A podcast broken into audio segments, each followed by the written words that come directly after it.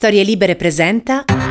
Bentrovati in questo nuovo appuntamento di Quarto Potere, mercoledì 13 dicembre 2023, come sempre in voce Massimiliano Coccia.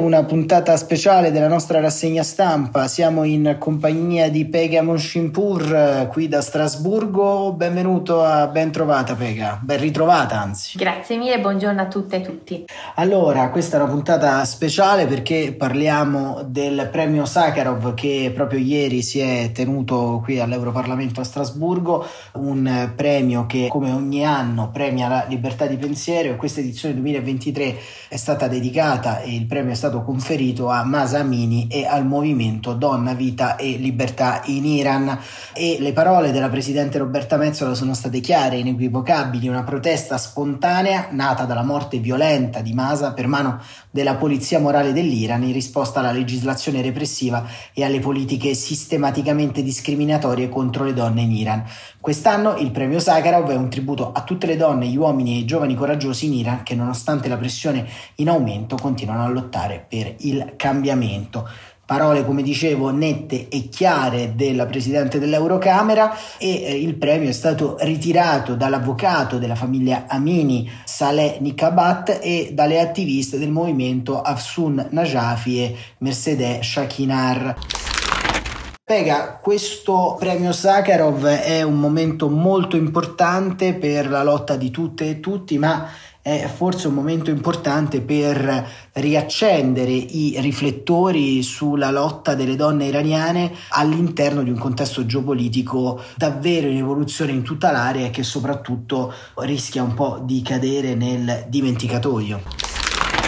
Eh, infatti è assolutamente vero, poi le ragazze che appunto erano presenti, una eh, Afsun Najafi che è la sorella di Hadis Najafi che era quella ragazza che insomma la ricordano tutti per eh, i suoi video e i suoi TikTok diciamo di balli e canti che poi era stata uccisa appunto durante le proteste con circa 12 colpi di pistola. Tra l'altro lei e la sua famiglia hanno ricevuto tantissime pressioni per non denunciare, per non portare a alimentare la popolazione, però il video e la storia di Hadis aveva fatto il giro del mondo già, quindi il regime poi ha dovuto effettivamente dichiarare dove avessero seppellito la sorella e poi tutta la repressione che invece poi hanno avuto loro in seguito, insomma è stato molto molto atroce anche da noi che abbiamo abbiamo ascoltato da quest'altra parte del mondo. E invece Mercedes Shahinkar, eh, lei invece eh, il 18 ottobre appunto aveva pubblicato sul suo account Instagram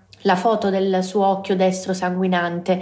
proprio perché eh, diceva da una parte voleva far capire agli iraniani che lei appunto aveva perso un occhio ma era viva e che comunque avrebbe portato avanti la rivoluzione. E dall'altra però voleva che tutto il mondo capisse di che pasta era fatta sostanzialmente il regime e con quanta brutalità trattava comunque i suoi cittadini, quindi era anche un atto di denuncia. Anche quelle foto hanno fatto il giro del mondo fino a, insomma, ad arrivare ancora oggi a essere abbastanza reali, perché comunque la repressione continua, non ha smesso, anzi, se non peggiorata. Infatti una delle cose che le ragazze hanno anche detto durante il meeting eh, di questa mattina è stato proprio quello di passare anche un po' ai fatti, quindi di essere un po' più concreti, di avere magari anche quel coraggio in più per portare avanti quello che è il sostegno al popolo iraniano e non al regime, perché il regime utilizza qualsiasi mezzo e modo anche internazionale per reprimere di più la popolazione per esempio quello di mettere nella lista dei terroristi i guardiani della rivoluzione islamica e soprattutto le ragazze facevano un bel confronto per esempio sulla loro vita e sulla vita dei figli di quelli che sono legati al regime. Dicevano perché noi dobbiamo avere paura magari appunto di indossare o non indossare il velo oppure di vivere semplicemente mano nella mano con il nostro amante? E invece i loro figli riescono a avere il visto di qualsiasi paese riescono a studiare in qualsiasi paese del mondo mondo e hanno la piena libertà di fare tutto con i soldi nostri. Quindi il popolo iraniano è veramente consapevole di quello che succede poi effettivamente con le risorse del paese stesso, perché l'Iran ovviamente è un paese ricco di risorse naturali che potrebbe effettivamente beneficiare poi tutto il popolo, invece questo non avviene perché la ricchezza del paese è sempre in mano a pochissime persone, quindi questa è anche un'ulteriore denuncia economica, finanziaria, sociale che queste due testimonianze hanno portato oggi in Parlamento che ovviamente era molto importante. Alcuni numeri della repressione iraniana del regime degli Ayatollah ad un anno dalla morte di Masamini, 500 manifestanti hanno perso la vita per mano delle forze di sicurezza e più di 19.700 persone sono state arrestate. Ma possiamo dire che la morte e l'esempio di Masamini in qualche modo hanno scosso il mondo occidentale, ma non solo, anche la stessa opinione pubblica iraniana, perché questo flusso costante di proteste, ricordiamo che nell'arco della storia dell'Iran ovviamente e della storia politica del regime degli Ayatollah, del regime teocratico di Teheran, sono state tante le stagioni di protesta, però sostanzialmente si avverte un flusso costante e indistinto appunto rispetto al passato, è come se la storia di Masamini fosse fosse penetrata nelle viscere della coscienza di un paese e abbia spinto, forse anche per la drammatica comparazione del suo corpo così giovane e così innocuo, abbia in qualche modo creato in una società in cui l'attivismo digitale è diventato un punto di non ritorno, in cui le immagini fanno a gara con uh, la parte scritta abbia creato questo punto di non ritorno all'interno di una società che si avvia in modo inequivocabile verso il cambiamento, poi forse c'è da capire quanto durerà ancora la repressione, ma insomma una strada sembra essere stata intrapresa. Sì, infatti il popolo è proprio leader di questa rivoluzione di consapevolezza, soprattutto anche di unione, perché l'Iran essendo un paese enorme con tantissime differenze interne, sia religiose, culturali, linguistiche, eh, in qualche modo ha accomunato un po' tutte queste differenze verso un unico obiettivo, cioè quello di liberarsi da questo regime che non solo reprime, ma in qualche modo vuole anche soffocare quelle che sono appunto le lingue, le, le regioni o le, appunto le minoranze etniche. Infatti Mahsa Jinamini era proprio kurda e non è un caso che lo slogan Donna, Vita Libertà sia anche uno slogan ereditato dal popolo della resistenza kurda. Quindi i kurdi iraniani che hanno portato alla luce questo slogan poi ha visto poi effettivamente tantissime donne riconoscersi. E infatti una cosa interessante che dicevano anche che ovviamente l'Iran è la prima rivoluzione di cambiamento che viene chiesto in un paese islamico, quindi questo potrebbe portare effettivamente a uno scombussolamento nell'intera area perché ovviamente potrebbe in qualche modo incentivare o ispirare altre donne e uomini o soprattutto la generazione Z che insomma la vediamo la più attiva su questi temi di ingiustizia in tutto il mondo, vediamo anche per esempio in Italia, no? E quindi è un momento molto importante, storicamente molto importante, che ovviamente il digitale ci porta delle testimonianze altrettanto importanti perché appunto vanno in, contrasto a quello che il regime è abituato a fare di solito, quindi la sua propaganda non regge davanti alle testimonianze che invece arrivano tramite social network. Quindi dare spazio a queste testimonianze è importante e soprattutto è un dovere umano perché non si può nascondere la verità. La verità è quella che appunto queste ragazze oggi hanno portato fisicamente, perché dal punto di vista psicologico penso che sia davvero complesso. Quindi come possiamo fare anche la nostra parte se non solo appunto parlandone e chiedendo cambiamenti radicali.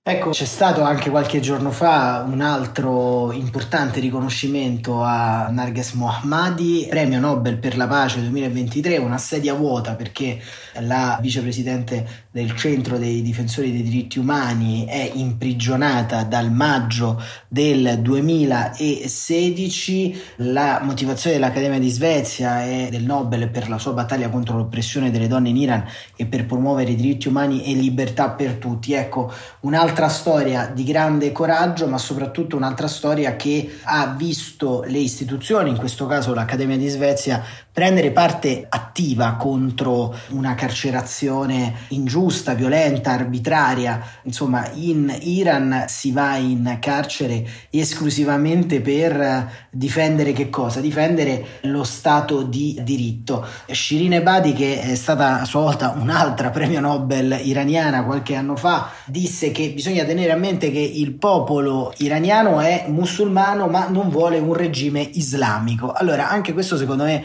è è un pezzo molto importante per fare un po' chiarezza, insomma, dice Ebadi, gli iraniani vogliono un governo laico ed è necessaria una divisione dei poteri. Ecco, quello che in qualche modo manca fondamentalmente in Iran, così come in tante altre parti del Medio Oriente e dell'Oriente, è lo stato di diritto. Ecco, le donne in questo sono, vediamo, Shirin Ebadi, Mohammadi, Masamini, ecco, tutte donne che chiedono una cosa che dovrebbe essere nelle cose, ecco, scusa il gioco di parole. Questo è un dato molto interessante per comprendere anche che paese è l'Iran, perché questo è anche spesso quello che non conosciamo e che ci chiediamo.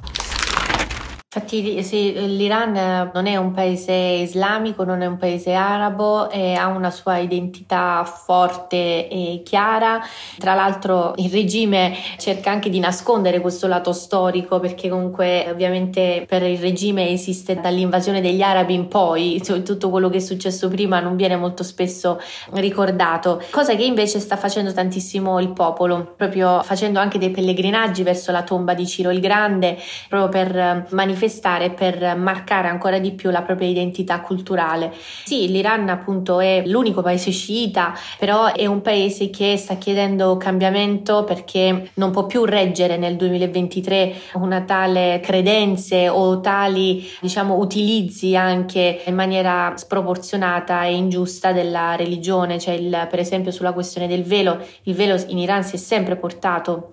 anche prima del 1979. Quindi non è una questione di velo o non velo, ma proprio la scelta di portare il velo, così come la scelta di essere o meno secondo la morale che richiede il regime, che poi è una morale puramente inventata da loro, perché ovviamente questo non è scritto nel Corano, non postare una foto in cui ti dai un bacio con il tuo amante. Ecco, quindi queste sono cose assolutamente di prese di, di potere, semplicemente per reprimere il popolo popolo, tenerlo sotto controllo perché Ricordo che l'Iran ha il 70% della popolazione che ha meno di 30 anni, quindi giovane, piena di energia e soprattutto consapevole perché eh, appunto i social network ci permettono anche di guardare oltre i confini. Loro vorrebbero una vita esattamente come i loro coetanei in altri paesi del mondo. In conclusione, Donna, Vita, Libertà è diventato in qualche modo lo slogan in cui si riconoscono i movimenti femministi di tutto il mondo, una battaglia sostanzialmente che tu con eh, il tuo attivismo insomma stai tenendo da molti mesi, ecco come immagini che questo movimento evolverà e soprattutto cosa può fare la società dell'informazione, la società appunto il dibattito pubblico italiano, in questo caso anche europeo. Bisogna essere un po' più duri con il regime perché è un regime che vediamo non ha alcuna pietà per eh, donne e uomini. Qualche giorno fa hanno arrestato un signore di 70 anni semplicemente perché ballava e cantava. Ecco, non ci si può sedere a tavola di negoziazioni con un regime simile perché non riconosce alcun rispetto e alcun diritto verso le persone e i propri cittadini, quindi tantomeno ne avrà verso cittadini di altri paesi. Quindi essere un po' più coraggiosi nel Ehm, condannare e bloccare, limitare di più il potere che ha il regime della Repubblica Islamica perché tra l'altro vediamo di quanti legami ha con eh, paesi molto simili a se stesso anche a livello di molto autoritari. Quindi essere un po' più coraggiosi e soprattutto non smettere di parlare perché una volta che si smette purtroppo poi nel buio il regime farà peggio insomma di quello che eh, non ha fatto fino ad oggi. Quindi tenere alta l'attenzione e mai smettere ovviamente di supportare il popolo iraniano. Grazie Pagamo Shimpur per essere stata con noi. E Quarto Potere torna domani mattina come sempre alle 7.45. Buon proseguimento di giornata a tutte e a tutti.